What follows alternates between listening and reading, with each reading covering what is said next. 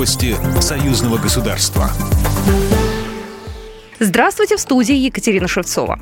Без импортозамещения Беларуси и России будет очень сложно развиваться. Об этом президент республики Александр Лукашенко заявил на встрече с губернатором Курской области Романом Старовойтом, передает Белта. Глава государства отметил, что у Беларуси есть необходимые ресурсы для участия в российских программах импортозамещения.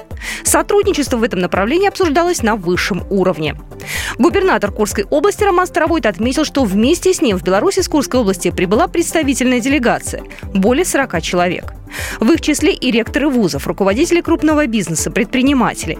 Губернатор рассказал, что накануне делегация посещала площадку международной специализированной выставки «Белагра-2022». Есть большой интерес и к IT-сфере. Беларусь и Чувашия планируют обмениваться опытом в реализации цифровых проектов, сообщил первый заместитель министра связи и информатизации Павел Ткач, передает Белта. Состоялись переговоры о сотрудничестве министра связи и информатизации Беларуси Константина Шульгана с министром цифрового развития, информационной политики, массовых коммуникаций Чувашии Кристиной Майниной. У нас идентичные пути и подходы. Мы со своей стороны готовы предоставить все обучающие курсы, которые проводились в регионе, чтобы пробиться к тем людям, которые будут заниматься трансформацией в органах власти, отметила Кристина Майнина.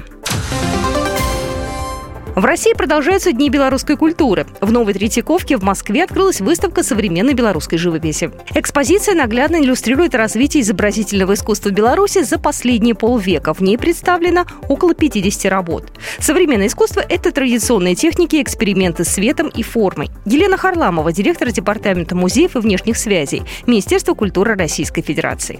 Через такие вещи, через пронзительность, через формы какие-то мы начинаем на уровне каком-то душевном, да, понимать еще, в том числе изучать друг друга, узнавать, чем дышит современная молодежь, чем дышат современные художники, что они считают главным сейчас в изобразительном искусстве Беларуси.